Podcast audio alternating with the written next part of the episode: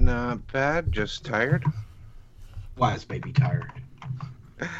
I just drove back in from Branson yesterday and just kind of back in town. Ah, Also, Yeah, I don't know if you knew I was on, but before you called Wayne baby. But, was it? Were you horrified? Paul, who's editing today? are, are you just rubbing it in? I'm just confirming that it's you. yes.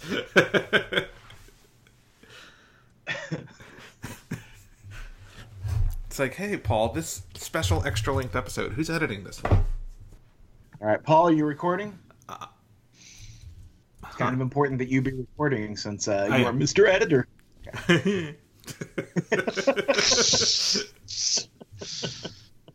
he was the I- editor, that would be the bumper.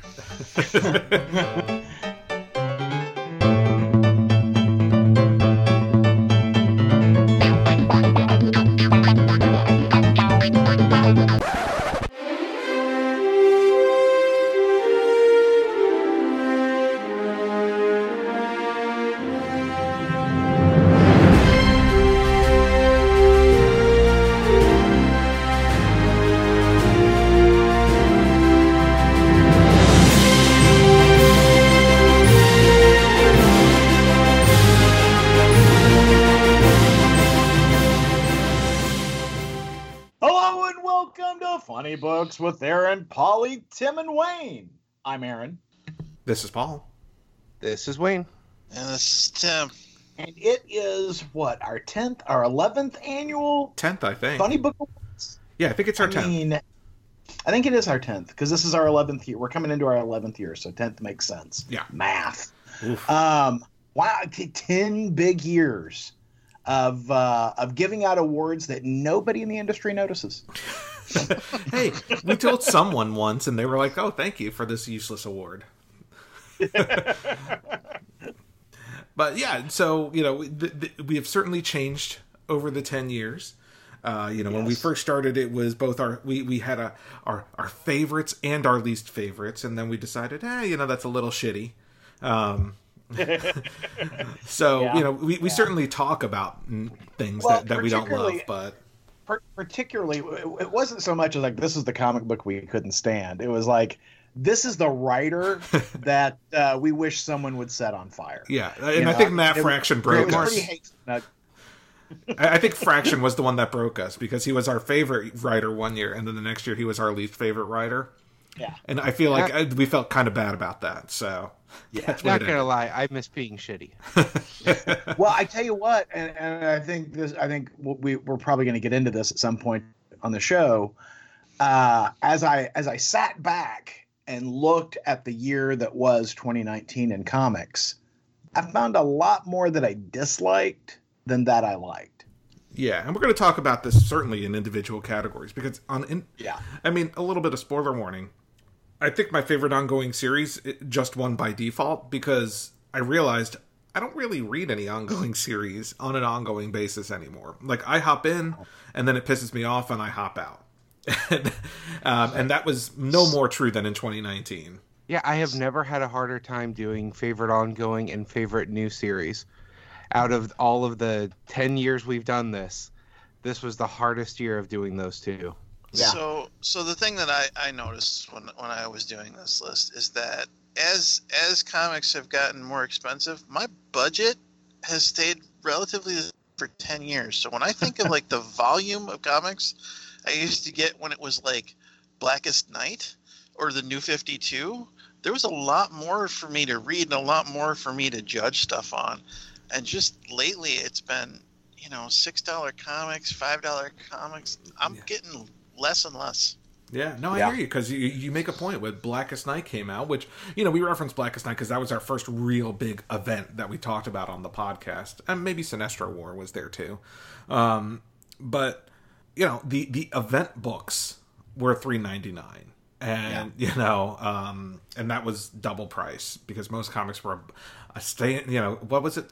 Stay in the line at two one ninety nine or some shit like that. Um, yeah yeah Yeah, I thought hold the line at 299. Yeah. But you know, back then, you and know, now they're holding the line at five ninety nine. Yeah, yeah. Now the average comic, you know, the, the cheapest comic out there is three ninety nine, and you know that's not including I think some of those kid comics. I don't know the, how much they are, but you know the average comic we read is three ninety nine. So yeah, I mean double the price over the course of ten years, and you know this is old guy talk, but um, it certainly has influenced our purchasing throughout the year, and certainly has an influence on this list, as you'll see. Um, you know, we, we, we, we go over our a, a number of different categories. If this is your first time listening, we you know we start with our favorite supporting character, leading up to our favorite ongoing series with a, a bunch of categories in between. Do you, do you just want to hop right in? Do we need to have any more preamble? Do, do, Aaron, do you want to sing a song, Billy Crystal style? I'll pass. Thank you. so yeah, so our, our first first category is uh, you know favorite supporting character in a comic book, and uh, I'm going to kick it off with Wayne. Wayne, who is who are you nominating as our favorite supporting character? Well, from a book that none of you are reading, uh, Spider-Man, this has been the year of Mary Jane for Amazing Spider-Man, bringing her back, having her be such a big part of the book, giving her her own title even after uh, you know about halfway through the year. Uh, for me, definitely Mary Jane this year. So, uh, was there any particular standout moment uh, with with Mary Jane that you uh, that you'd want to call out to? yeah, besides just the being there and supporting him aspect, uh, there was one book where she takes out female Electro by herself, uh, dresses up as the Invisible Woman, and uh, you know basically tricks her into thinking that she's another actress for a moment, and just nails her with, you know, I can't remember what she hits her in the back of the head with, but you know, just showing that she's not just there supporting him, but she's even able to stand up and save other people while having no powers at all. You know, I'm not reading uh, the Spider-Man books, but I'll say, you know, when Mary Jane was in the Iron Man books, and I don't know if she still is, but they really did a lot with her character to bring her forward as uh, more than just a background character. That that kind of like the, the the Pepper Potts treatment that that uh, was provided. She very much grew into almost a Lois Lane sort of character that could hold her own book. Yeah, I in mean, those she's, books. in those she's not over there anymore, but she was really good in that Iron Man book. She really was. She really was. So, Paul, who's your uh, nomination for uh, best uh, supporting character? Well, I'm hoping our our favorite character is the same. We'll see, Aaron. Um, my favorite supporting character for 2019 is Jarro. Um, Holy shit, Paul! what? Holy shit! That is exactly who my favorite supporting character. Is. Yeah, uh, so I, I, we could probably talk about them together. Um, you know, I, Jarro is hands down. Uh, no, don't get me wrong. I actually my first choices were like Jimmy Olsen or Lois Lane, uh, because Lois Lane, to, you know, to Wayne's point about Mary Jane, um, really had a great year, especially with the Greg Rucka written series and Jimmy Olsen with the Matt can't call her Fraction series. I'm sorry. I, I, I eliminated Lois and Jimmy for the sheer reason that they're both starring in their own books. Yeah. Um, I was like, okay, now they're lead characters. um, But Jarro. So can can I be that guy first and ask who is Jarro? Yeah. So Jarro is basically um, Baby Starro.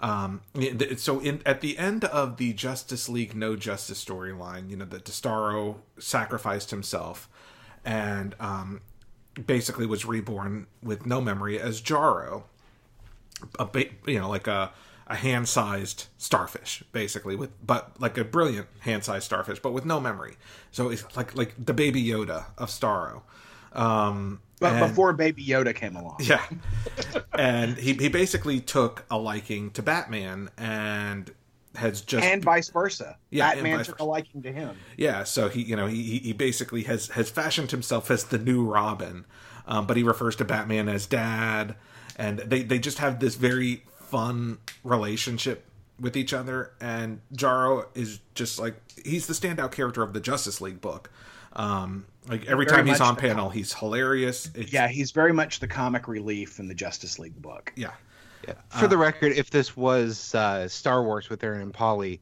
Baby Yoda would be the winner. Oh yeah, well clearly, the Baby Yoda show. Um, but yeah, so for me, it's Jarro.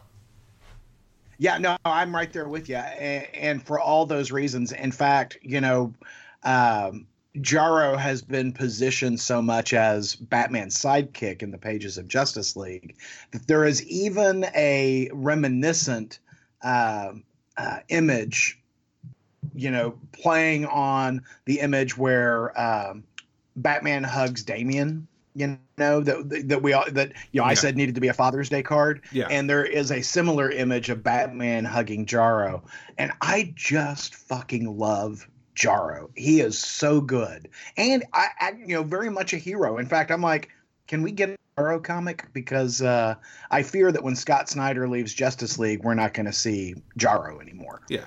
I, I I feel like like we're going to see the end of Jarro in the upcoming in the next issue of Justice League because Yeah. it's Scott Snyder's Yeah. last, unless he's Yeah, bringing feel- him over to his new uh, crossover, which is very possible. I, I love Jarro. Me we too. need more Jarro. I need all the Jarro all the time. So, So so Tim, I just want you to know that if you don't vote for Mary Jane, then Jarro's winning this fucking category. Oh, well, sounds like we're gonna have a star win. Um, Yes. I- I'm voting for the Goddesses of Thunder. Oh, that's a good one. They Oh. they are uh, out of the King Thor book by Jason Aaron, which is the uh, spiritual continuation of the Thor stories he's told um, prior to Jane Foster um, getting the hammer uh, a few years ago. And uh, the reason the reason I bring them up is they're just they're so badass. They're they're perfect for that book.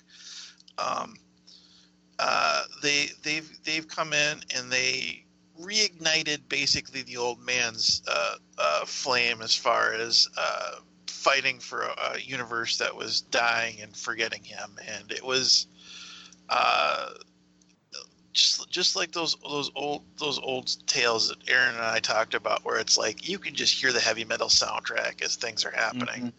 I, I I've lo- I've loved every every bit of them um, I- in those books. I really enjoy those characters, and I really want to see them in their own book, in something a little bit more contemporary, not the far future where everything's dead. It would be nice to see that, and it would Yeah. have been nice to see a, a little bit more of what we thought we were going to see in King Thor, which was the three Thors again too. But right?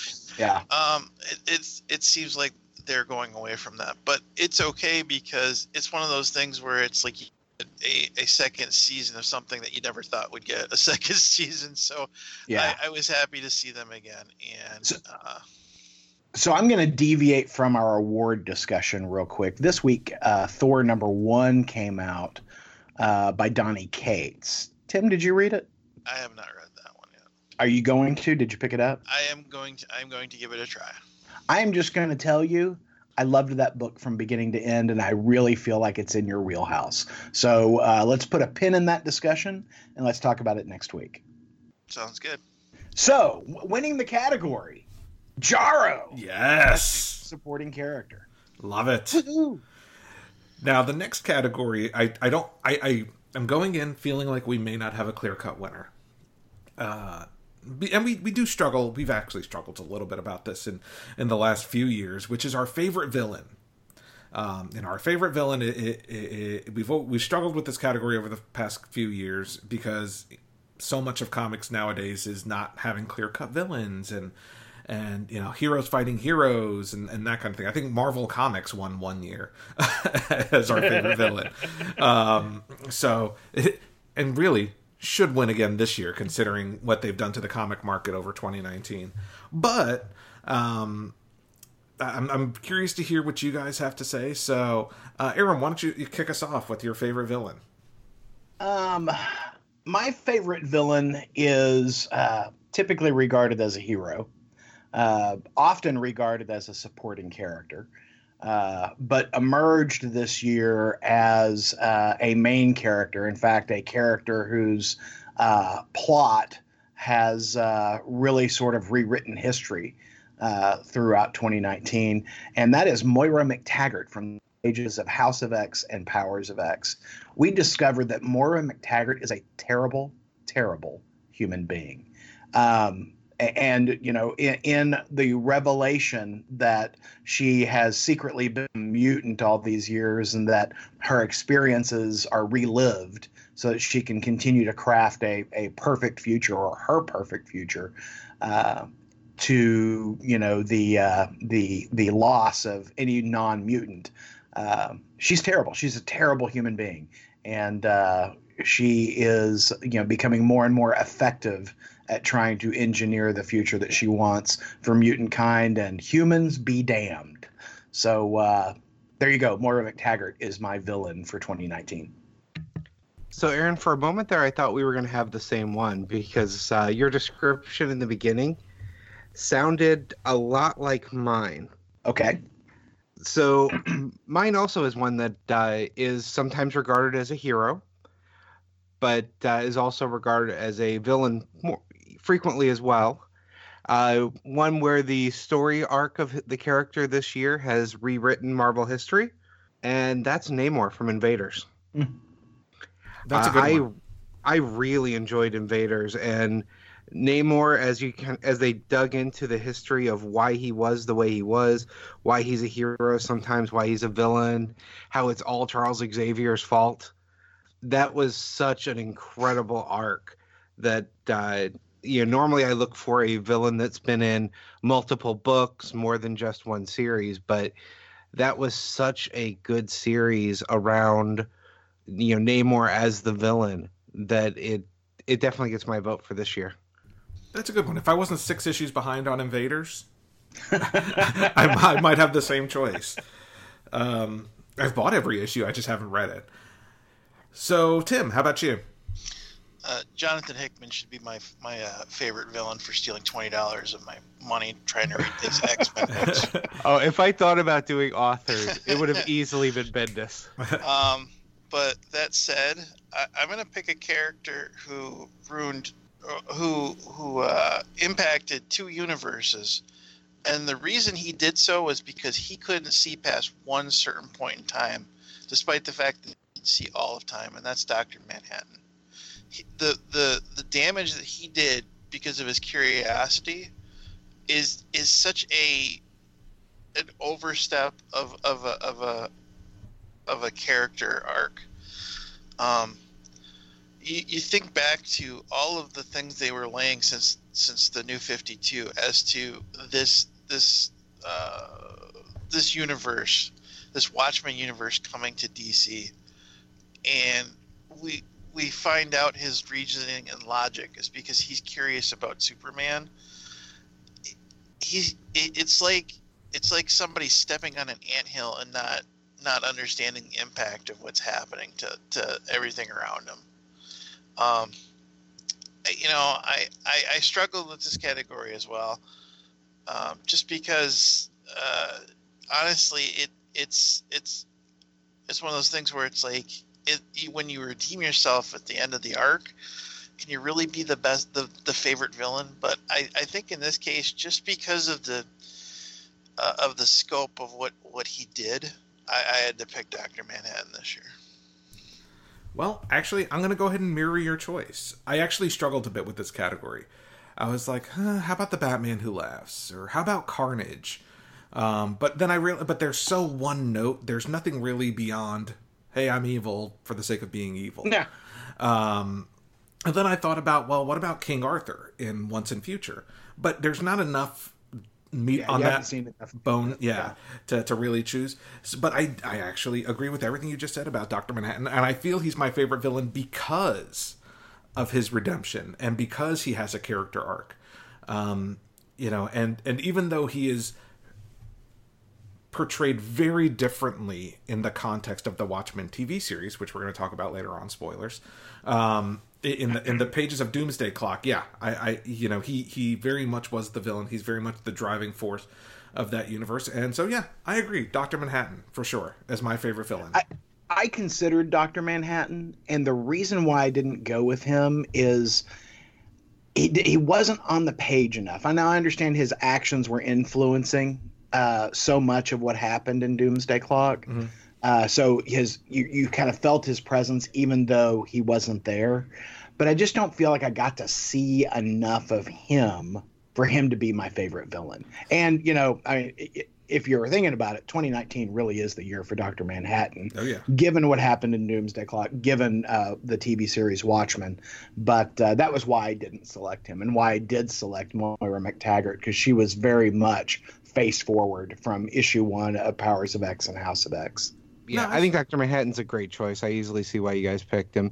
Uh, I struggled with giving anything to Doomsday Clock strictly because it was a mini series that took three years to come out.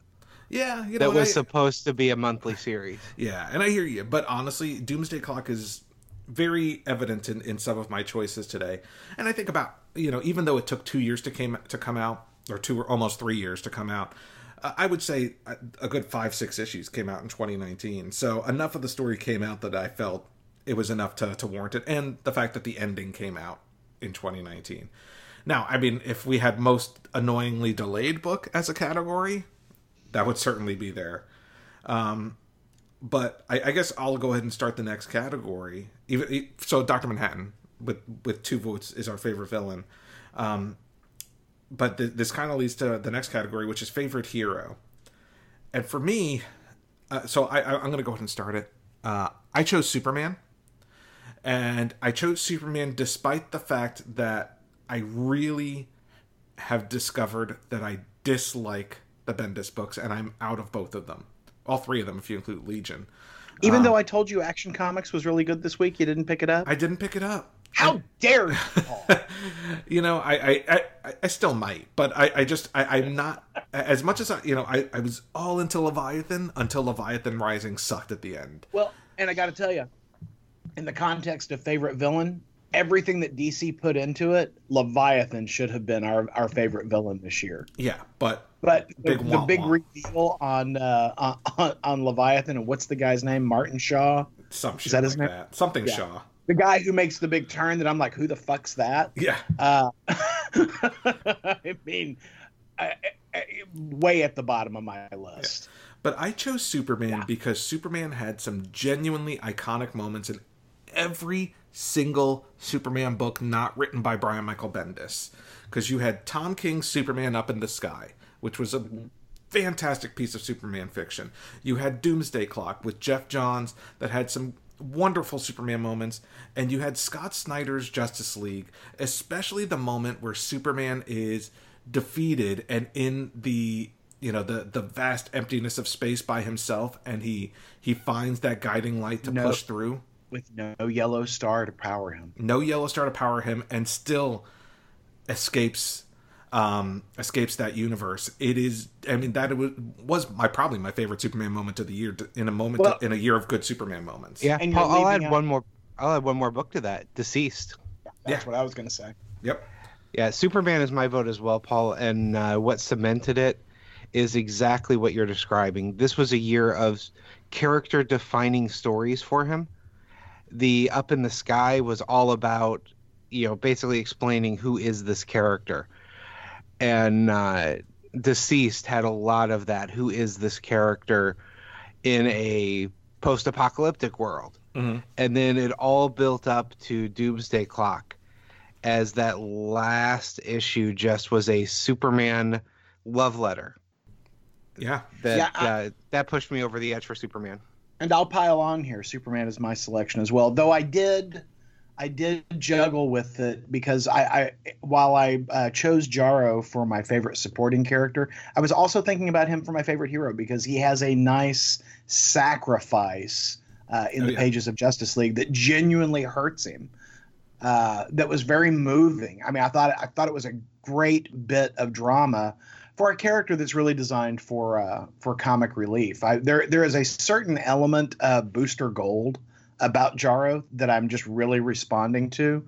Uh, but no, for all the reasons you guys stated, Superman is my hero for for 2019. Tim, how about you? It is unconscionable to me that you guys voted for Superman when none of you can stand any any series that's being written that Superman's the lead on. Action Comics was pretty good this week. After how many weeks of being terrible?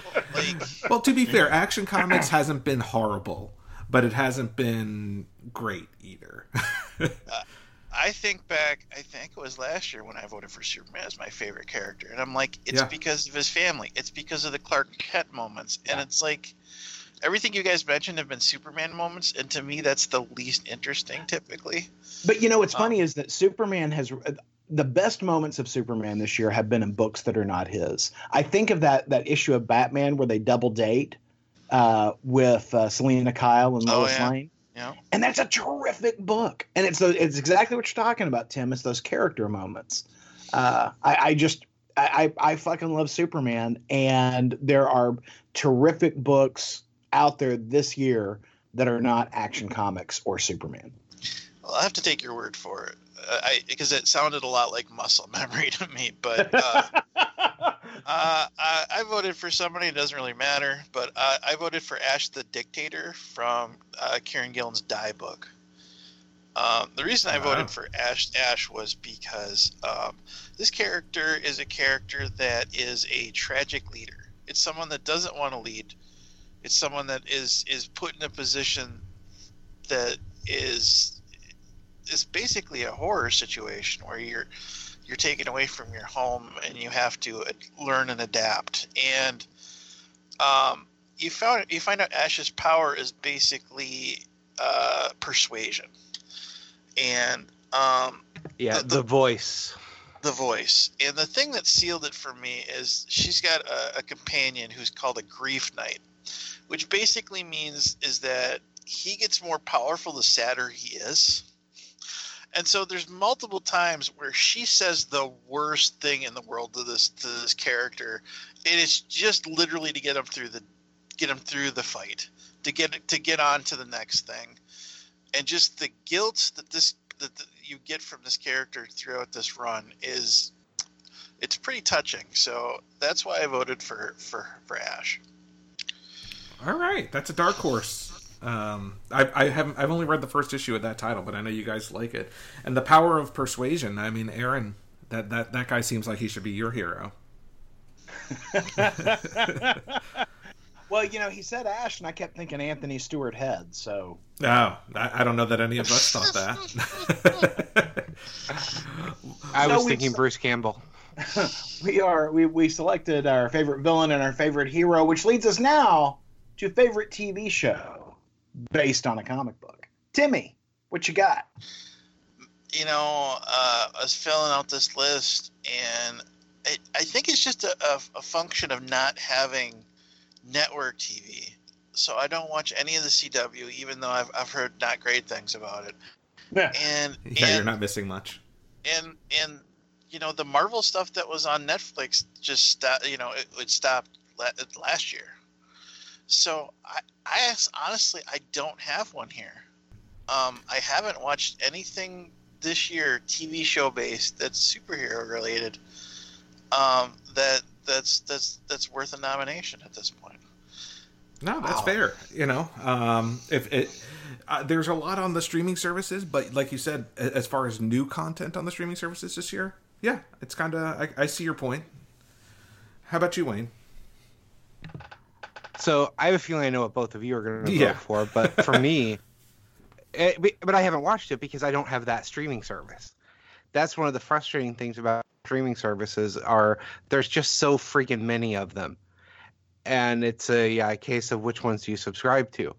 So mine is from a streaming service from Netflix, The Umbrella Academy. Uh, that's a good choice. I really enjoyed that. It just the series blew me away. The music was incredible, the special effects were great, the story was good, the supporting characters were good. I didn't have a complaint about a single actor, and there's a monkey. You know, I, I I totally forgot about that show. And as a fan of the comic series, you'd think I would have seen it by now, but I actually still haven't seen that show or The Boys. Uh, it's really it's really good.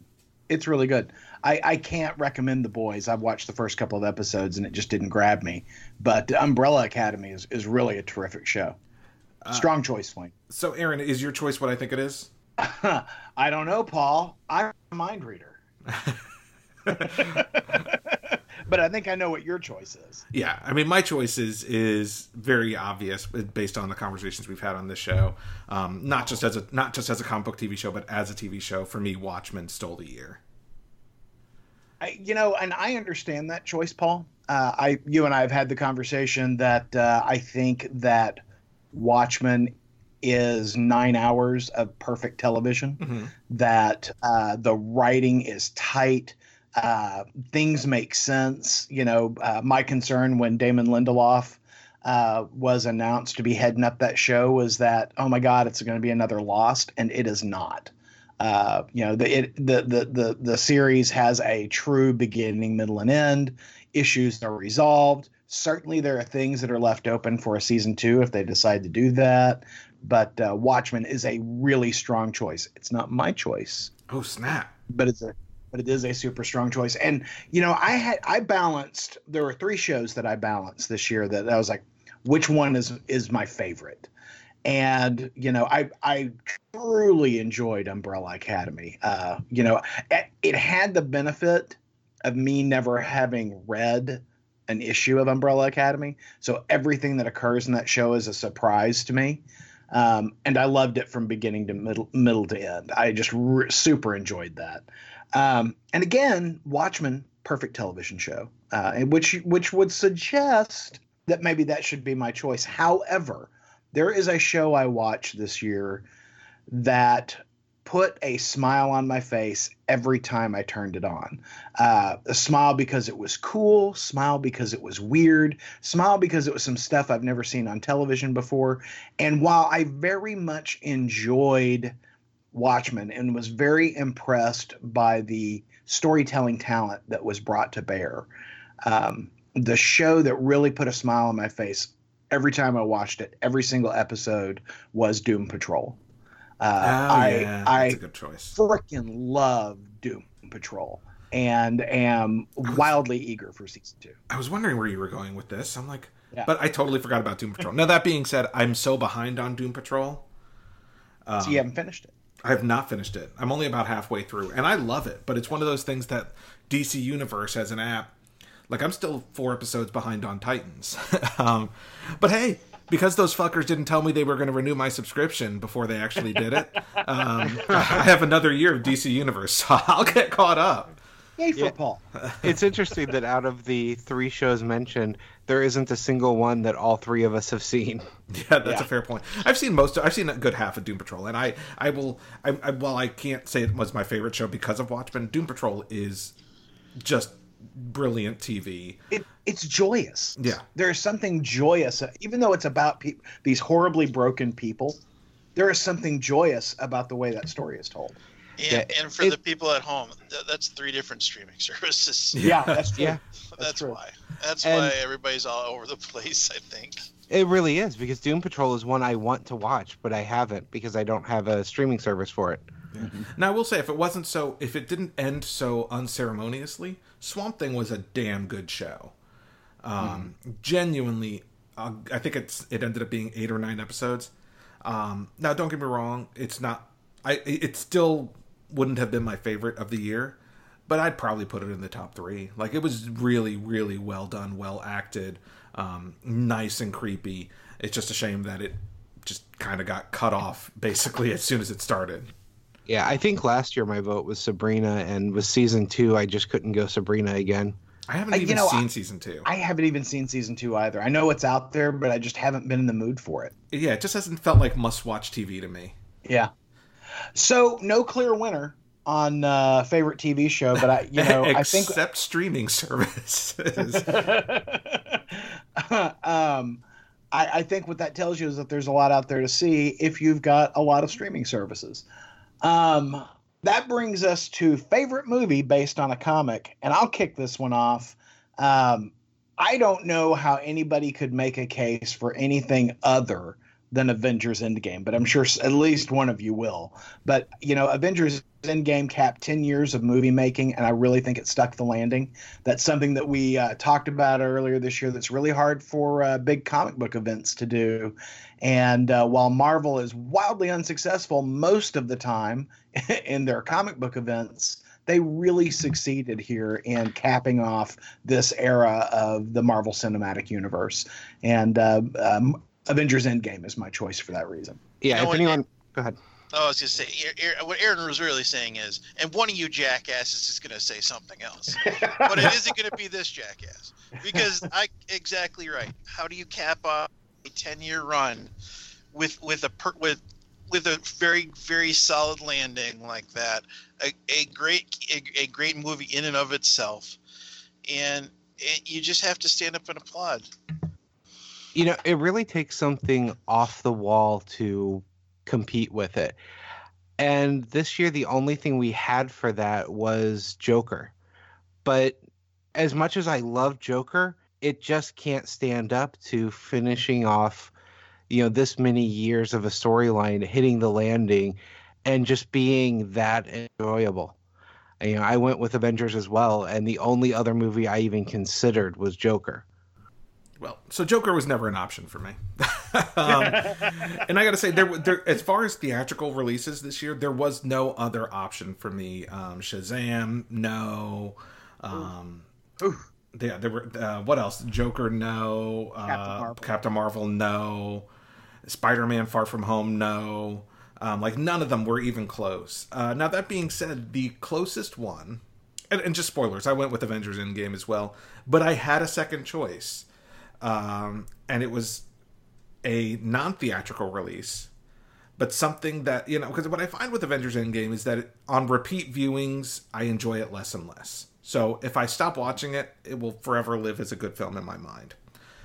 Um, but one thing that that has held up on repeat viewings that to Aaron's point about uh, Doom Patrol had a smile on his face the entire time was Batman versus Teenage Mutant Ninja Turtles. I absolutely adored that animated movie, and it it is just fun. It is something that I that wasn't expected. The character designs are great. The characters are all told in a in a wonderful manner, um, in in the perfect manner, and I just genuinely enjoyed it. Now that being said, it's an hour cartoon versus a three hour movie. Yeah. um, so Avengers Endgame as a movie certainly um, you know, certainly well, wins the category. But if someone were to ask me, hey, do you want to watch either one of those today? Pretty much 100% of the time, I'm going to choose the Batman versus Teenage Mutant Ninja Turtles. I enjoyed it, but it's not one that I've rewatched, and I like the comic version better. Well, yeah. Uh, Aaron, Aaron, if he picked Batman versus Ninja Turtles, is that a fireable offense? I didn't uh, pick it. Oh, yes. I just said it was a good. Cho- I just said it was a, a backup option. it certainly caused to write him up. I mean, I, I think, and and develop a corrective action plan. Well, you know, since, since so we, we, we have a clear cut winner with Avengers Endgame, a, a, a, four out of four, the 1st one of the show. Um, now, obviously, this next category is pretty much we, we only keep it on here to piss Tim off. Uh, and, and because we never have like one unifying choice ever, ever. I don't know that we ever have in 10 years of doing this, which is our favorite cover of the year. And um, Wayne, since you pasted yours in the chat room first, and so if you want to see these covers, uh, go to iomgeek.com and check out the show notes. They will be uh, showcased there uh, so that you can see them. But Wayne, you yeah. want to kick us off? Yep so I had like three that I mm-hmm. was looking at trying to decide between, and why I went with Invaders number nine is because when I look at this cover, it's not that the art itself is that incredible, though I would love to have a poster of this. It's when I look at the cover, it tells a story to me. And the cover is Namor coming out of the water with fire behind him and I just look at that and it evokes emotion for me. You know, it's a that looks this shit is about to get real when I look at that cover. It's a strong cover, and yeah. for a strong book. I mean, uh, the first six issues of Invaders uh, are just terrific. Have you not read the second six issues? I have. Oh, I haven't. Yeah, yeah I um, finished. Um, I finished it over the Christmas break. Can I ask this question? Yeah, yeah. Did Invaders number one come out in 2019? Yeah, the entire series was out in 2019. Okay. Aaron's Just... making a note for later. Yeah, exactly. yeah, all 12 issues came out in 2019 because okay. one month had like two or three issues out. Yeah, it came out in January. Yeah, a 12 issue series came out all in one year. Who knew? That's a thing. That's crazy. I'm looking at you, Doomsday Clock. well, I guess I'll go next. So, Paul? Since... Yeah. So my choice is Batman Universe number three. Um, and you know we're going to talk a little bit more about this artist later. Uh, Nick Derington uh, just did some wonderful work in Batman Universe, regardless of how you feel about the the Bendis writing. Uh, Nick Derington, that guy is a superstar and should be put on something huge from DC Comics soon. Um, you know, from going from the Mister Miracle covers, including that iconic. Uh, I think it was one of our choices last year, Mr. Miracle cover with Darkseid, uh, kind of a negative space Darkseid uh, yeah. to now the, the art he did on Batman Universe. The reason I chose Batman Universe number three specifically is because it's Batman running atop a Stegosaurus, uh, surrounded by dinosaurs, and it's just fucking gorgeous. So uh, I, I, it, I, there were a number of good covers this year, but I chose that one. I got to tell you, Nick Derington's enough to make me buy a book. Mm-hmm. Absolutely. You know, I mean, all I got to hear is Nick Derington. I'm like, fuck, I'm there because I love his artwork. And I believe he actually did Doom Patrol for um, whatever that Gerard Way imprint for Young Animals or whatever. Young Animals, yeah. I think I think he was the artist on that Doom Patrol book. I could be wrong there, but I know he at least did the covers. I really enjoy his artwork. I had. I a, still just can't believe these Walmart books were that good. At yeah. least the Superman and Batman ones. Yeah. Were there others? Uh, yeah. There's yes. Wonder Woman, Titans. I'm reading the Teen. Yeah, I'm reading the Titans one, and it's really good too. Hmm. Hmm. Uh, so I I was looking at four different covers, uh, two of them by the same artist. Uh, Esad Ribic did a beautiful cover for Fantastic Four number seven, which has, you know, Galactus and Mr. Fantastic and Doctor Doom. I mean, it just seems like a quintessential Fantastic Four cover. Um, Esad Ribic also did uh, the Conan the Barbarian covers, and in particular, his cover for issue one is just spectacular and gorgeous and really captures that uh, pulpy sensibility uh, to uh, you know hyper- hyperborean adventure in the, in the in the pages of Conan. Uh, love that cover. Um, and then I also looked at uh, real hard at the Josh Middleton cover to DCeased number five, where uh, Wonder Woman is standing off against just a glimpse of Superman. All you see is Superman's zombie hand and a hint of his cape. And uh, it is it just is a very dramatic uh, uh, k- kind of cover. But the one that really got me, the cover that I enjoyed so much this year, was uh, the cover by uh, Lee Weeks. That's not right. Um, who did the cover? Hold on just one second. I've got that. It is uh, by uh, oh yeah, it's Lee Weeks and Brad Anderson did the cover for uh, Dark Multiverse Death of Superman number one with uh, Lois Lane in the super super in the Dark Superman costume standing over the body of Kal-El. Uh, it is just a fantastic cover and scratches me right in that you know 1990s Death of Superman itch. Um, you know, so it really you know tipped its hat to nostalgia for me, and and uh, did so successfully. So, Aaron, since you mentioned Esad Ribic and uh, Fantastic Four covers, I do want to give an honorable mention to my runner-up was Fantastic Four number six's cover by Esad Ribic. Yeah, which is just Doom's face. That was yeah. one of my choices too. It's a good cover. It's a good yeah. cover as well. Yeah, that's so, definitely worth an honorable mention. Uh, under protest, I, I, pick, I, picked a cover. Um, and that was Doomsday Clock number 12. It was a good cover. Uh, uh, that was done by Gary Frank and Brad Anderson. But uh, the re- the reason I picked this one was it's, it's kind of two covers in one. So you've got the front cover, which is the the Superman logo with the blood on it. That's very evocative of the comedian pin from uh-huh. the original Watchmen book. And then on the back cover, you've got the uh, the blood kind of covering the doomsday clock that we thought it was for so long. I think Wayne called this out when we, we talked about this uh, about a month ago. But in the in the upper right corner on the back cover by Amy Brockway Medcalf, they've got the Superman logo.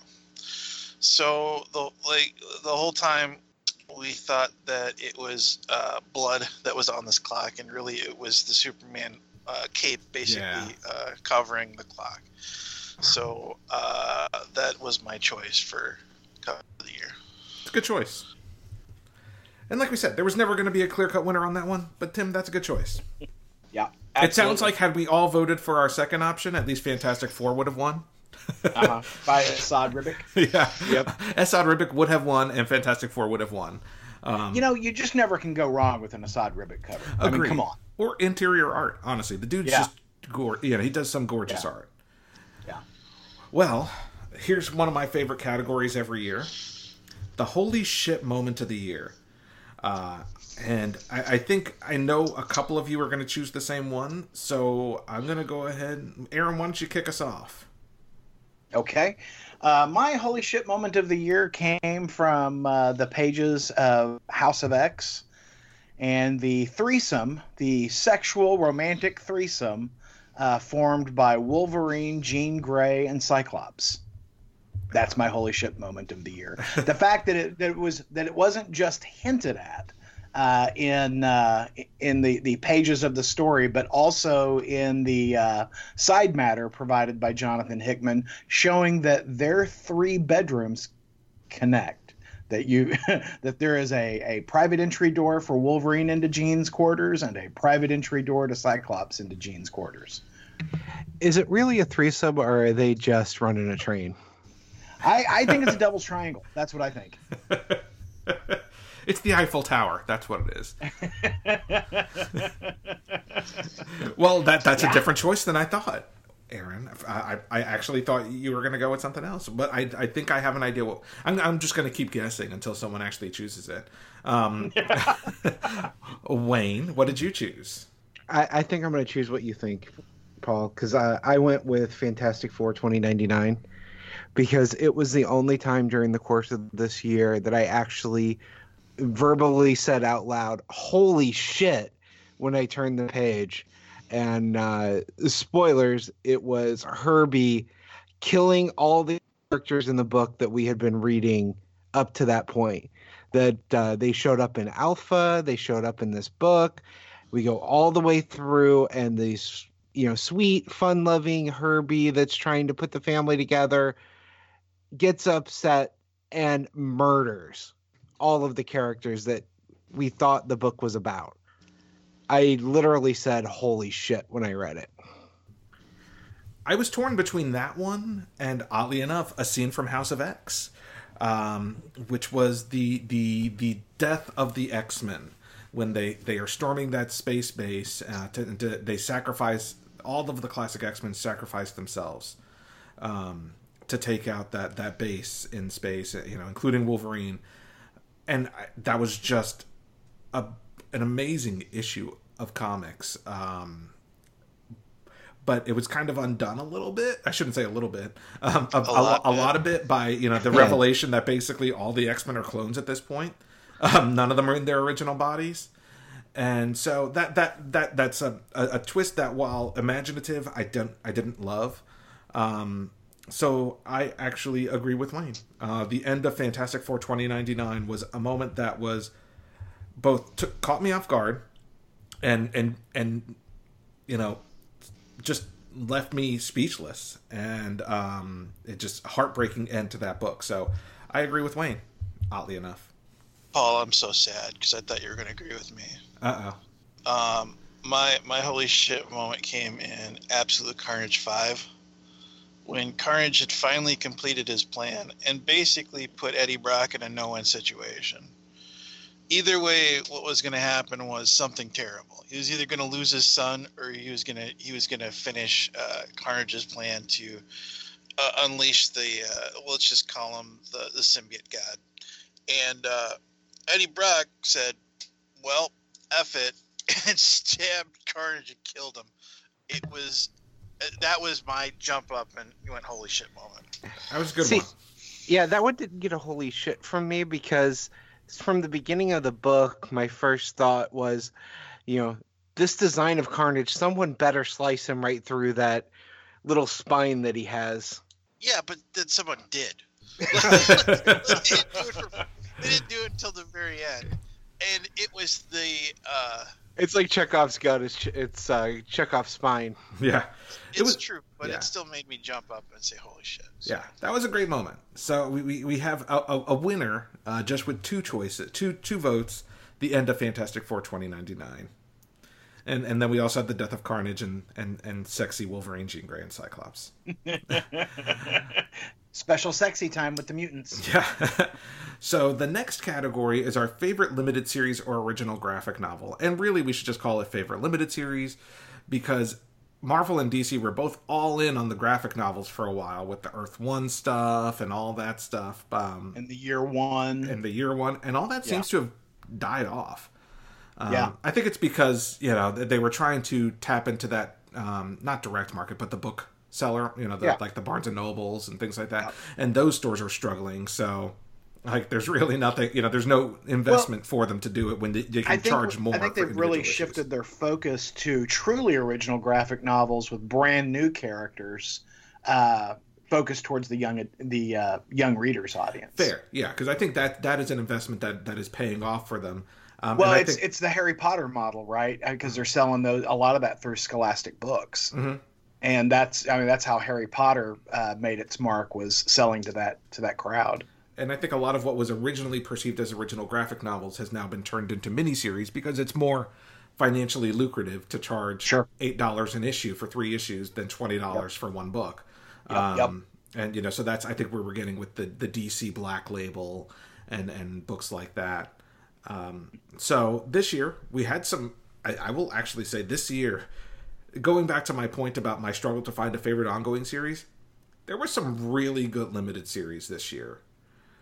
Um, I guess uh, I'll, I'll kick us off because I, I had two choices and that I was choosing between. I was choosing between Superman Up in the Sky, um, which you know we, we've already mentioned a, a number of times here um, in- uh, on this uh, episode, and DCeased. And I will say, even though the ending of Superman Up in the Sky was better for me, I had I, I went with DCeased because uh, uh, except for the ending, which wasn't bad. It was ju- it just wasn't earned. Um, it had a hopefulness that wasn't earned for me. Uh, I thought DCeased was just amazing every step of the way and had some heartbreaking moments that we will never see in in in main continuity and just d- took risks and chances that I, I don't know that we'll ever see again. And I just loved the series. And it was self-contained. Yes they're doing I think a sequel at some point but um other than one tie-in that was genuinely good um you know they they managed to do everything within the context of the limited series. And so And it me- came out on time. and it came out on time. And the art was good and uh, you know we, we should have known that tom taylor wouldn't have given us a happy ending for superman because that's not his jam um, it, but i, I loved Yeah, it that, that's that's not in his wheelhouse. Yeah. yeah. so DCeased was my choice Well, Paul, I'll pile on there with you. Uh, DCeased was mine as well. You know, every time DCeased came out, uh, it was the first book I read that week. Uh, I was I was I was thrilled to read DCeased, not just because you know there, it was a a horror comic with uh, our DC superheroes, but because the characters were so spot on. Um, you know, I, I I thought Tom Taylor did a magnificent job voicing those characters and making me feel like th- those were their characters. I I disagree with one thing you said about the ending. Uh, I, I there we talked about it when we talked about DCeased number six. Uh, there were some things about the ending that I genuinely didn't love. That I think a minor tweak would have made it excellent and outstanding. But uh, overall, I think DCeased was was highly successful. Uh, I I enjoyed that it was mostly self-contained. Um, and uh, I, I, I, big thumbs up for me. It's my uh, favorite limited series of 2019. Tim, Let me let me read you a passage from my favorite limited series real quick here. It's reading with Aaron Paul, Wayne. Uh, when Thor was a young boy, it was said he was frightened by storms. They would cry frightfully in his crib whenever it thundered. And his Odin became enraged, so he put him outside, forbid anyone to give him shelter. Next morning, little Thor was found drenched to the bone without a tear in his eye. He never cried again at the sound of thunder. For in truth, what his foolish father had missed so completely was that Thor had never cried because of the storm. The storm was his crying. Thor's first spoke, words were spoken with thunder, and so would it be his last. My pick is King Thor by Jason Aaron, with covers by Esad Ribic. it's a love letter to a character that I I, I gave up for for dead basically four years ago. It was my favorite comic book character my entire life, and revitalized my belief that maybe I would get the Thor that I want again. Again, highly recommend Thor number one this Yep. week. Yeah. Yeah. So I wish this was actually split into two categories because if it was just limited series, I would have gone with the same thing that you guys went with, uh, Aaron and Paul. But there was a original graphic novel this year that just hit me, and I thought it was so powerful. It was moving. I've recommended it to people. I've had uh, a couple people bought it for their kids to read from an historical standpoint and that was they called us enemy by uh, uh, by George Takei.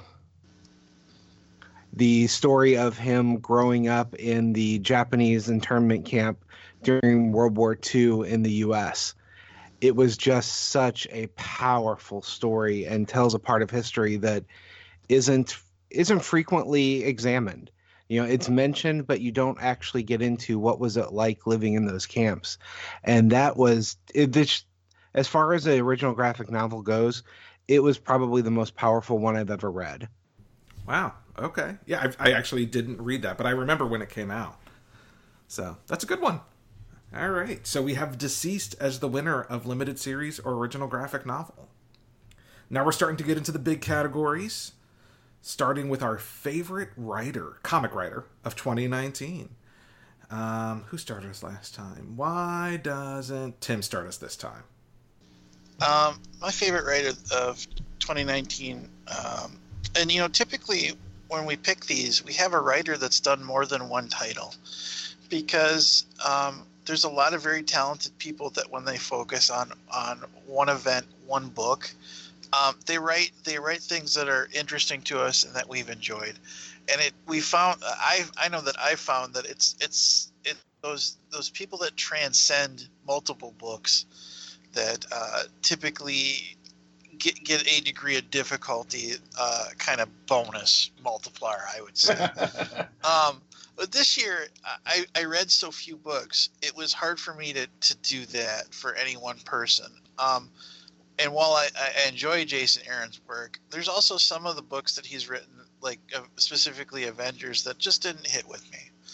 So I, I picked the, the the the book that I uh, I've, I that came out of left field and the writer uh, that I I've, I've loved his work in the past, and that was Kieron Gillen. Uh, Kieron Gillen's work on Die has been ba- basically other other than King Thor my fa- my favorite work in comics this year. so, tim i'm not only going to second you i'm going to expand that and say he is a writer that did multiple books. He did die he did once in future and he did star wars dr aphra all this year. Uh, and that was why i went with him is because I could look at it and I look at the books that I really enjoy, and these may not be the big mainstream books, but the writing has been consistent on Once and Future, on Die, and Star Wars Dr. Aphra was just incredible. And he was this was an easy pick for me this year of Kieron Gillen because it he hit it out of the park and he hit it out of the park with two creator owned projects. You know, I was gonna. Uh, I would have thought uh, at the conclusion of House of X and Powers of X that I would be uh, voting for Jonathan Hickman as my writer of the year. But you know, as they say, one aw shit takes away all your attaboys. Yeah. and uh, X Men number uh, Two. number two, which revealed that uh, you know Charles Xavier had been killed off in the pages of X Force, I think. Um, you know the, the the arguably the book's main character was killed off in another book that I was not reading, uh, and that was a decision that Jonathan Hickman made. Um, you know, really uh, queered the deal for me this year. So Jonathan Hickman is not my choice. Um, I also looked really hard a, a book that we. I think we only talked about the first issue on, on the podcast, but a, a three issue series that I absolutely adored was The Magic Order by Mark Millar. Um, I love that. Sh- I I love that book. Apparently, it's going to be a Netflix TV show, so I'm excited about that. Um, but the, the the the the writer that I have to give it to is someone whose work I've enjoyed for years and years. His uh, his I gotta say groundbreaking, uh, you know, wildly ambitious. Uh, ongoing series, or I, I, guess it's actually a maxi series because he's got a, a, an end in sight on it. Uh, Uber is is a book I, I love by Kieron Gillen, but his uh, book this year, Once and Future, came completely out of left field. Um, was not anything that I thought it was going to be. It is so much more. Uh, I love the characters in the book. I love the setting that he that he's that he has established, and the uh, rules for magic and lore. Uh, Kieron Gillen is a is a role playing gamer. Uh, and that is very much evidenced in this book in the way he's sort of laying out uh, sort of the uh, the meta aspects of the book. And it's just it's getting me right between the eyes. I, I, absolutely love once and future.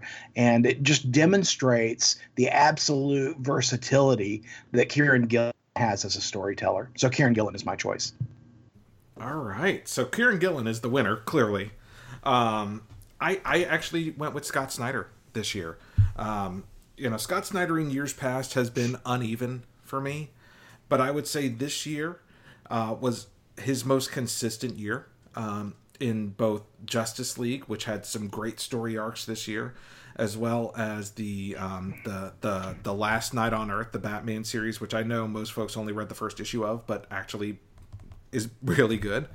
Um, but not just that, but also his co-writing on the Undiscovered Country, uh, with Charles Soule, and I know that is only two issues in, but I'm very. I think it is uh, a, wonderful example of world building um, and science fiction based on things that are you know that are possible. Um, not all of it, but you know, like they they they they they created a fantasy world based on realistic science, and I thought that was really well done. Um, so Char- Scott Snyder was actually uh, my my choice for favorite writer this year. I yeah, I'm going to take issue with you on one thing you said there, Paul. I found that his Justice League work is wildly uneven. See, I uh, found I it was until this I, year. This year, I actually enjoyed the majority of it. Hmm, yeah, and I, I, I like it for I like it in one issue, and in the next issue, I just want to throw the book across the room. and if it wasn't on my iPad Pro, I would do that. I mean, you could you could say that with just virtually any DC book this year. I think. yeah, fair point. Like, oh, that was a good issue. Oh God, what is this? Yeah. Yeah. yeah. Fair point. Steaming pile.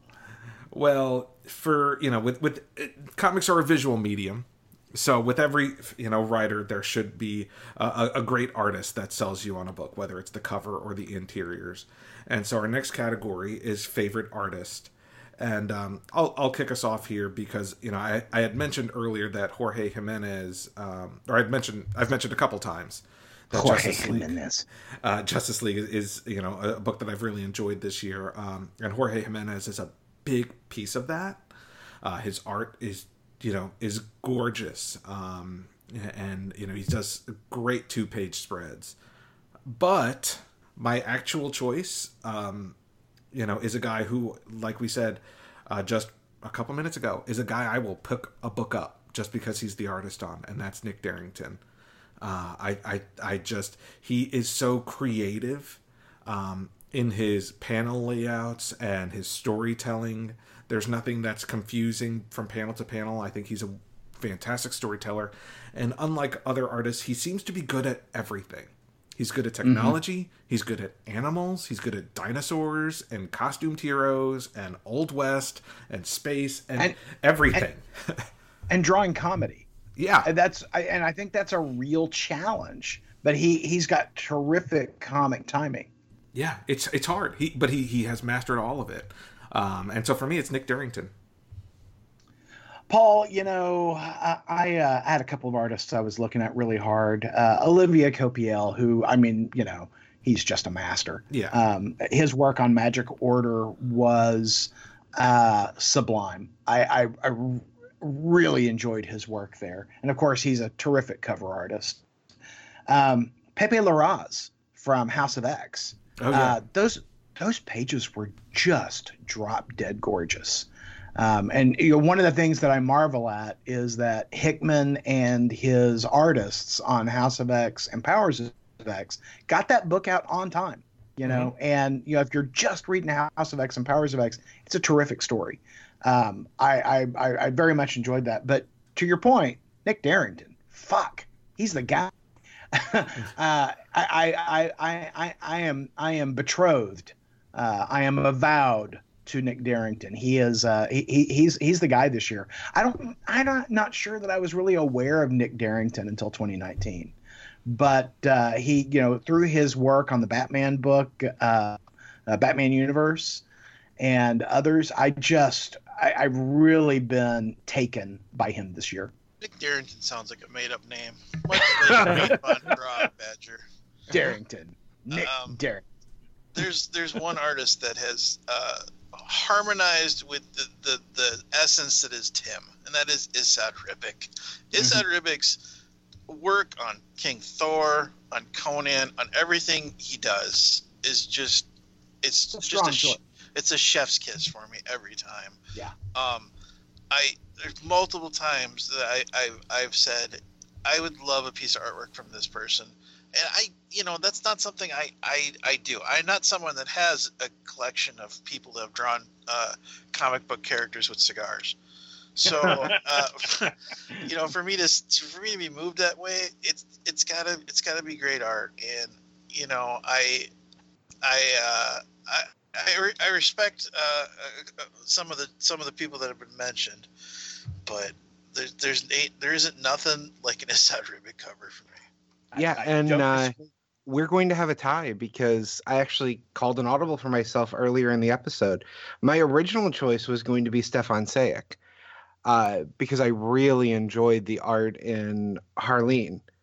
But the more we talked about covers, the more I was uh, realizing I usually don't go with just a with somebody just strictly for cover artist. But Esad Ribic, I think we all mentioned a cover by him mm-hmm. whether it was our choice or not. He's just consistently does amazing covers that pull you in. So I switched over to Esad Ribic earlier in the in the recording. So we got a tie. Wow, well, that, that, that, that's that's very cool. We got Esad Ribic and some made up guy that Paul Paul came up with a name for. Yeah, it's it's really me. I voted uh-huh. myself uh-huh. in. That's right. I wish. I wish I could draw that way. You, I wouldn't be on this podcast. That's fair. I mean, I love you guys, but uh-huh. I'd be drawing that. Yeah, I'm feeling the love. I'm feeling the love. well, all right. So we do have a tie. Okay. Well, that's cool. And, and you know, here's the thing: they're both fantastic artists, and Esad Ribic, Absolutely. Esad, Esad, whatever you want to say. And they could not be more different. Yeah, I mean they are they are, they are, are both at, at different ends of the spectrum, but both wildly talented. Agreed. All right. So our next, I, I'm very curious about our choices for the next one. So our next is our favorite event or crossover. Um, and you know, nowadays in comic books, especially with Marvel, everything is an event or crossover. So it's really just like a dealer's choice. You could just like close your eyes and pick one, because um, it seems like there's a crossover event every month, whether it's 2099 or Annihilation Scourge or Absolute Carnage or House of X or Powers of X or you know, um, you know, with DC Comics we had Doomsday Clock. So, Wayne, why don't you kick us off with your favorite event or crossover of 2019? Okay. Well, you guys know I hated the X Men stuff, so it obviously isn't going to be that. And I can't give it to Doomsday Clock because despite nailing the ending, Doomsday Clock was really hit or miss for me. I hated some of those issues, and some of those weren't even this year because it took three years to get out. Uh, so I'm going to go with this the crossover that I had the most fun reading, and that was Absolute Carnage. Tim, you know, I I, I, I wish I could co-sign what Wayne said because I, I, I really did enjoy Absolute Carnage and I, I did enjoy some of the uh, some of the crossover books and the and especially the Venom wrap-up story. But there's just something I feel like we're not going to talk about Absolute Carnage in two years, but I feel like it's there's, there's a good chance that Doomsday Clock is going to stand the test of time and while I get that sometimes uh, a story will lose itself in the middle somewhere where you're trying to stretch out a, a story from, you know, maybe eight issues to 12 issues, just the way the way it ended, the way it harmonized with the the previous book, that's what 30 years old. I it it it it it, it, it hit a home run at the end, and honestly, when you're writing these, it's the ending that that worries us. It's the ending that just falls flat most of the time. So I can for I can forgive a comic taking a, a long time, and it it took a long time. If Well, I- it if it if it does that for me. and I think one of the big differences between me and the rest of you is I actively hated about 50% of uh, Doomsday Clock. Yeah. And it- I remember really disliking a lot of those issues. And it wasn't just that I disliked them, I actively hated them. But then it would have an amazing issue, you know, after that. It was a really, for me, an inconsistent series that you guys didn't didn't have that problem as much. So yeah, my pick was Doomsday Clock this year. I'm going to agree with Tim. Um, and I, I will say my second choice was going to be House of X, Powers of X, because I, I thought that was pretty great throughout. Um, and, and I will tell you, it probably would have won if it led to something that I enjoyed. And I think that's the problem with House of X and Powers of X, because I agree. I, I think the book was executed really well. But the fact that it is designed to set up this other thing, and then the other thing went wildly off the rails two Like, issues in. Off the bat, yeah, exactly, like immediately. Yeah. yeah. Yeah. So that's the reason why I, I didn't select it either. But Paul, go ahead. Tell us. Tell us why your choice is Doomsday Clock. you know, I didn't. I, now, arguably, yes, Doomsday Clock um, had a bit of drag, at least in the first half. Um, you know, and I, I think part of that was definitely Geoff Johns, and I'm not making excuses for it, but it felt like Geoff Johns was trying to figure out the story, right? He was trying to figure out how to make it all work. Um, and, and and I, you know, the DC universe obviously is in a very weird place right now because Alfred's alive in Doomsday Clock, which is supposedly set in the future. um, you know, shit like that. So you know, it's it's problematic for the DC universe. But I gotta tell t- tell you, given how much I dislike of the current state of the DC universe and how much I liked about the state of the DC universe in the Doomsday Clock, um, I'm okay with that because I, I, I would say arguably the second half of Doomsday Clock was the was the stronger half. Maybe not arguably because it, that it, when, when once after that halfway point hit, um, and and Superman came into the book, that's when the book really started to sing for me and was consistently good, consistently moving forward. Um, and the ending, to, to Tim's point, you never stick the ending in comics nowadays, and this one stuck the ending for me. It stuck the ending stronger than it stuck the beginning, um, and it, you know, and so it, it made it all worth it. And so for me, Doomsday Clock was the winner. And Plus, let's just add, art. add there's a oh, I was gonna say let's just add there's a degree of difficulty on this event that n- almost no one would have. You're you're following up uh, an iconic comic book story three decades later Right. and trying to make it make sense in the here and now. Yeah. Uh, Doomsday Clock is is a, a really strong choice, and, and I have no arguments with with your choice there. However, it is not mine. Uh, my choice is uh, is a, a an event or a crossover that did all the things that you just mentioned, Paul. It uh, you know it stuck the landing. It uh, you know told an interesting story. Um, the only the only uh, difference that I can state between Doomsday Clock and my choice is that mine came out on time. Um, and I, I don't don't don't get me wrong. I'm not minimizing Doomsday Clock because Doomsday Clock tells a much bigger story.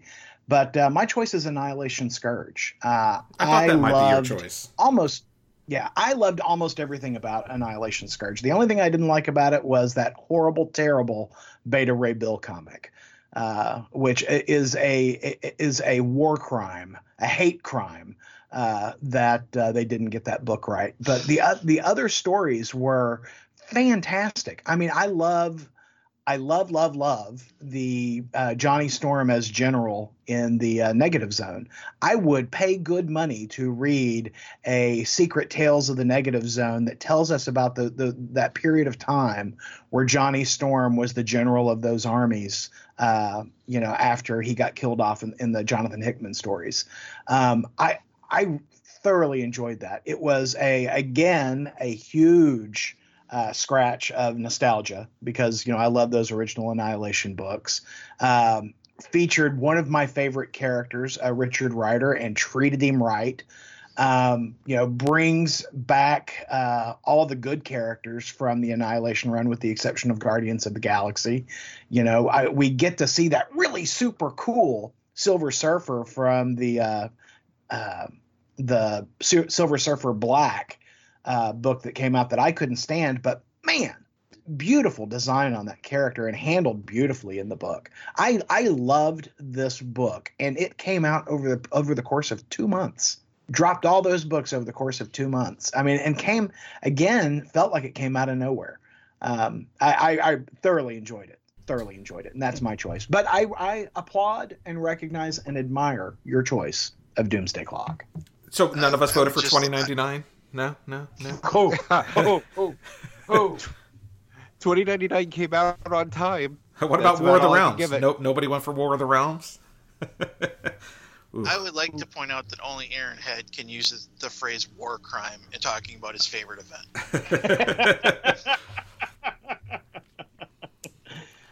All right, so our top two categories, and I will say probably the most difficult categories for me this year um, really? coming up. Yeah.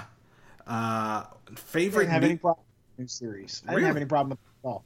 I didn't have a problem with this at all either. Yeah. All right. Well, what was your favorite new series, Aaron? Why don't you kick us off? Un- Undiscovered Country by Scott Snyder and uh, Charles Soule. For all the reasons that we've talked about previously, it's a it's a tremendous effort in world building convincing based on uh, things that are that are rather plausible given our current state of science, technology, and uh, politics. Uh, I, I, think that it is a timely book. Uh, certainly, we're just two issues in, but I figure in favorite new series, I can go with something that's only two issues in.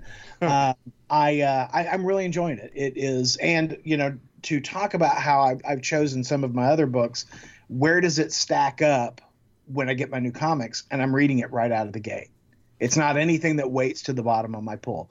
Given it's only been only got two issues so far, so we'll see how we fare come issue six. But I'm really enjoying the promise of this book, and I'm really enjoying the conversation that Charles Soule and Scott Snyder are having with the fans at the back of the book, talking about how they've created this universe.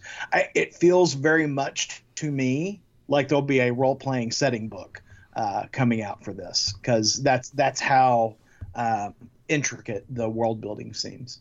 So I really struggled with this category from the standpoint of I was trying to think of what is a ongoing what is a new series that's ongoing and I really struggled even coming up with uh, with answers. But as I did and then looked through the books, you know, one of them jumped out at me. For your reasoning, Aaron, I couldn't go with Undiscovered Country because I haven't read the second issue yet. It's sit there waiting, and I didn't like the first as much as you did. And there's only two issues in. I could not give it to a book, even for new series that only had two issues. So I went with Once in Future. Oh man, I was hoping I could go before Wayne because I think I could have talked him into this one. I it's same writer. I have a feeling, Tim. It is the same writer. Um, we have a we have a problem when it comes to this category of having a bias for the let's call them the spring babies, the the, the comics that come out that we see six seven issues of. Um, so the one I'm going to pick, uh, the first issue came out in December 2018, uh, but I I never listened to the rules anyway, so the hell with it. I'm picking Die. Disqualified, Tim. That's fine. There's not going to be a winner, anyways. I don't think. I'm going to pick Die from Kieron Gillen. Um, I love the Connecticut Yankee and King Arthur's court kind of stories. Um, and this is a group of people in a in a tragic situation of, of losing years of their lives in a in, in a fantasy world, escaping, but losing so much of themselves in that time and having to go back, and it is they they tell story beats in the first five issues that I thought would have taken two years to get to had it been a a, a DC Marvel book with the more decompressed storytelling. So um, there's a lot of pain and tragedy in these characters. The motivations kind of differ between the the, the five of them um, about what they should be doing, and everybody is pitch perfect when it comes to their reasoning. So for me, it was it was die. So I think we're actually gonna have a winner in this category. Um, now I will tell you my top two choices to choose from were Undiscovered Country and Once in Future. And not to bury the lead, so I'm just going to go ahead and say I chose Once in Future, uh, Once in Future, just because it has double the amount of issues as Undiscovered Country, um, in in the context of 2019. That being said, the back matter of I I don't know that I had a one of the most enjoyable comic reading experiences I had in 2019 was reading the back matter of Undiscovered Country number one. And I know that feels weird to say because that's. Back... Go ahead. I say I think the back matter was better than the actual book in that book. I don't. Disagree. I enjoyed the back that much. And I don't get me wrong, I love the book. The back matter of that book, I, I mean, I, I adored. I could have, you know, like I, I genuinely loved the back matter, not just you know how they came up with the book, but also how they came up with the cover, how they came up with the logo. I loved all that yeah. shit. Um, and again, arguably more enjoyable than the, the main content of the book, which I did also like. Um, so that was why you know it, it, was in my top two choices. But I went with Once in Future, even though I find Undiscovered Country is a better written book. Um, just because Once in Future has had more issues and is consistently good throughout all four of the issues that have been released. I almost went with Conan because Conan issue 1 came out on January 2nd, 2019. The problem with Conan for me is that Marvel fucked it up. Um, Marvel fucked it up by spreading Conan too thin all over the place to the point where I didn't even want to read the Conan book that I was yeah. enjoying.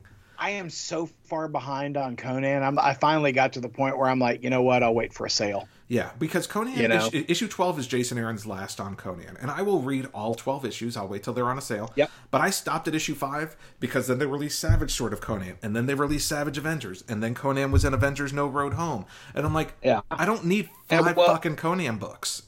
and the adjacent books, the Belit book, you oh, know, yeah. which is, you know, Conan's girlfriend, which I, I bought the first two issues of, liked them a lot, but I was same thing.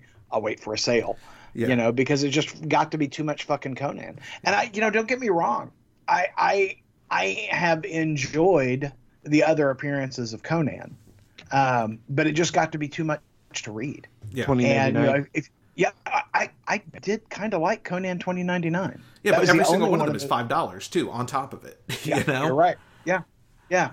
No, it just like you said, it's it's just it's it's too much of the marmalade spread on across the, all the biscuits. Yeah, too much too so fast. I, yeah.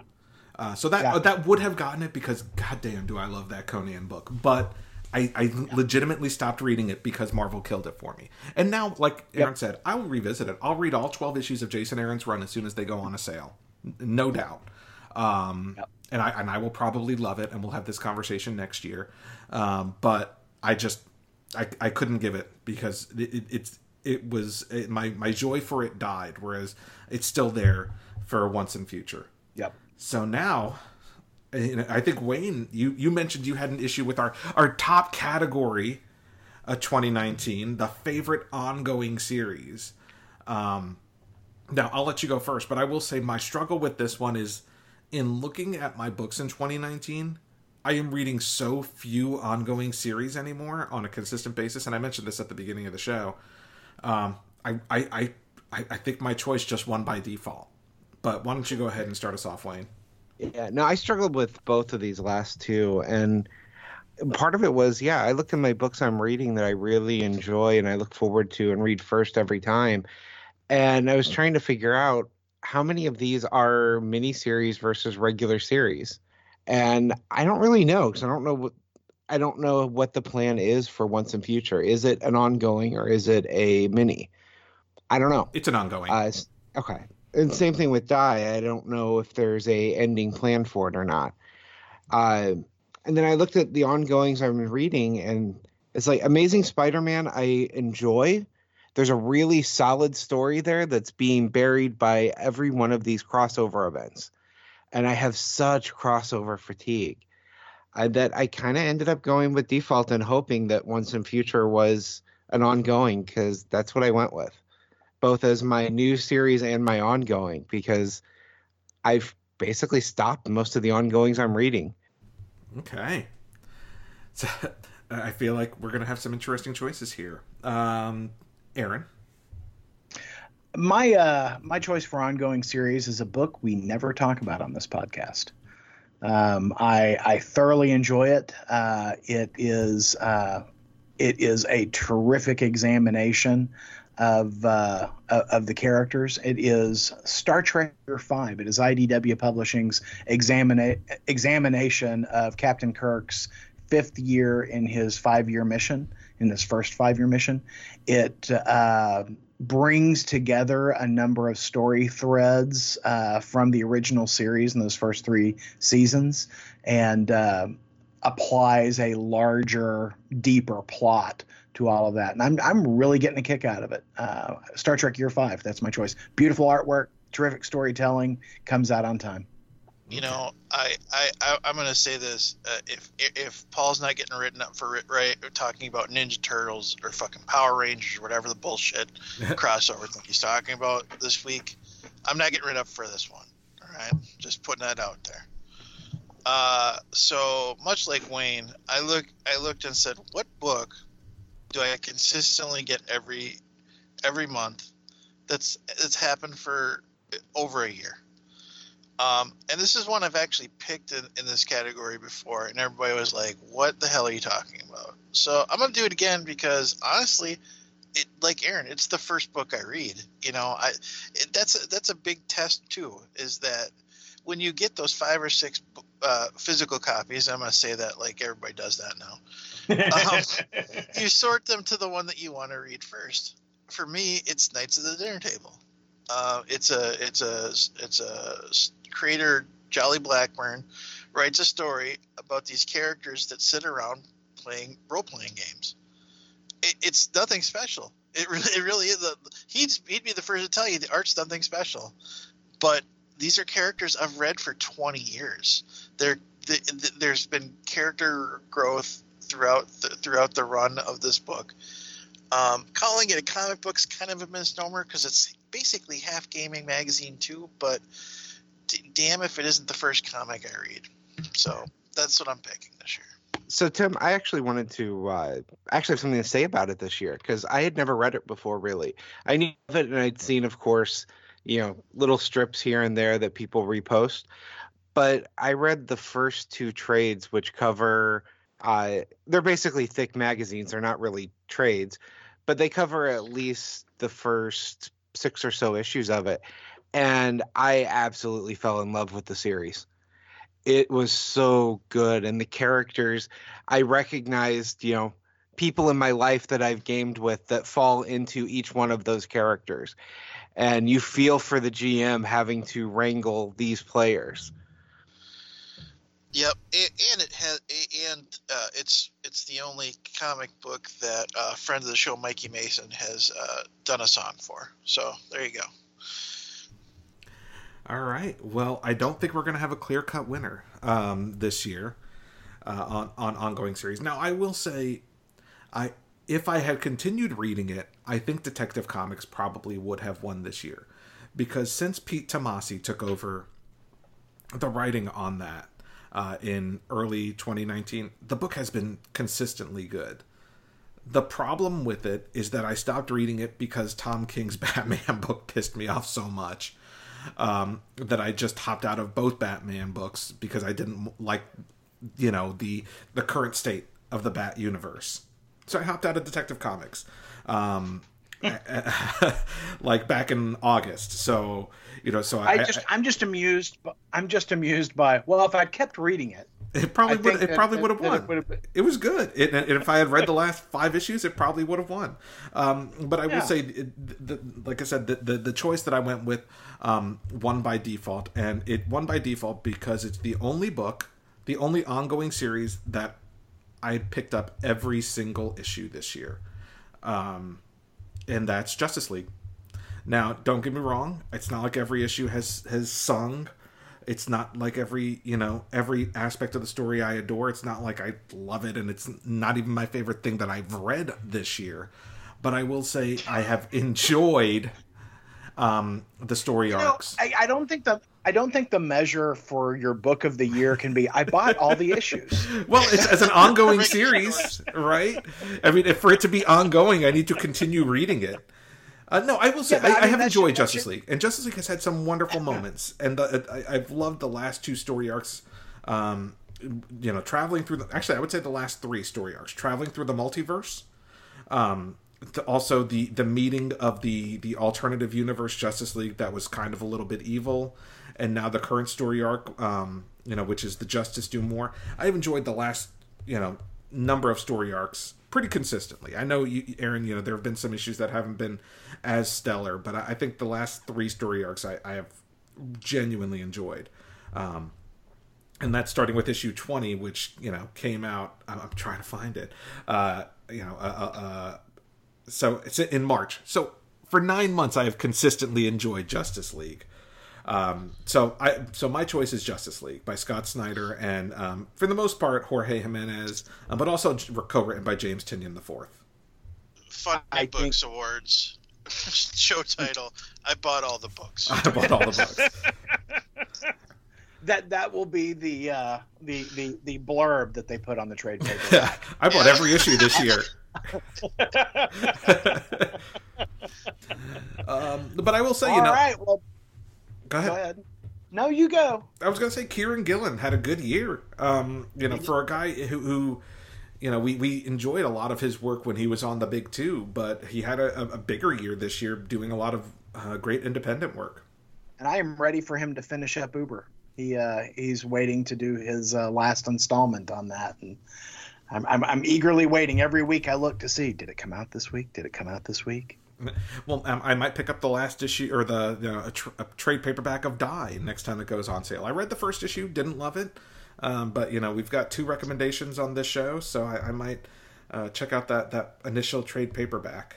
Yeah, I, have never read an issue of it. I, I will check it out given the uh, strong recommendations from Tim and Wayne. Well, actually, I'm going to say just because it's you know for those who are listening this weekend, it might still be on sale the first trade paperback of Die, which collects issues one through five, is five ninety nine right now on Comixology.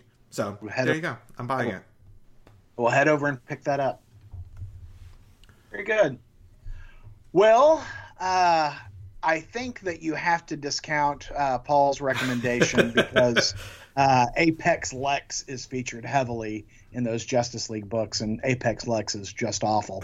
But uh, other than that, this has been a fantastic funny awards show. Uh, Considering I, it's been I, a tough I, year. it was a tough year. I do think that the overall, uh, no, certainly not in the books that we that we have uh, awarded this year, but overall, I don't think that this was a great year for comics. Um, yeah, I found when I was looking through my covers, I didn't buy as many books this year as I have in previous years. Yeah, well, I think I didn't should... buy as many new issues this year. I noticed when I was looking through my covers because I sort by the uh, per, uh, date purchased, mm-hmm. and uh, I noticed that I bought a whole lot of back issues from previous years.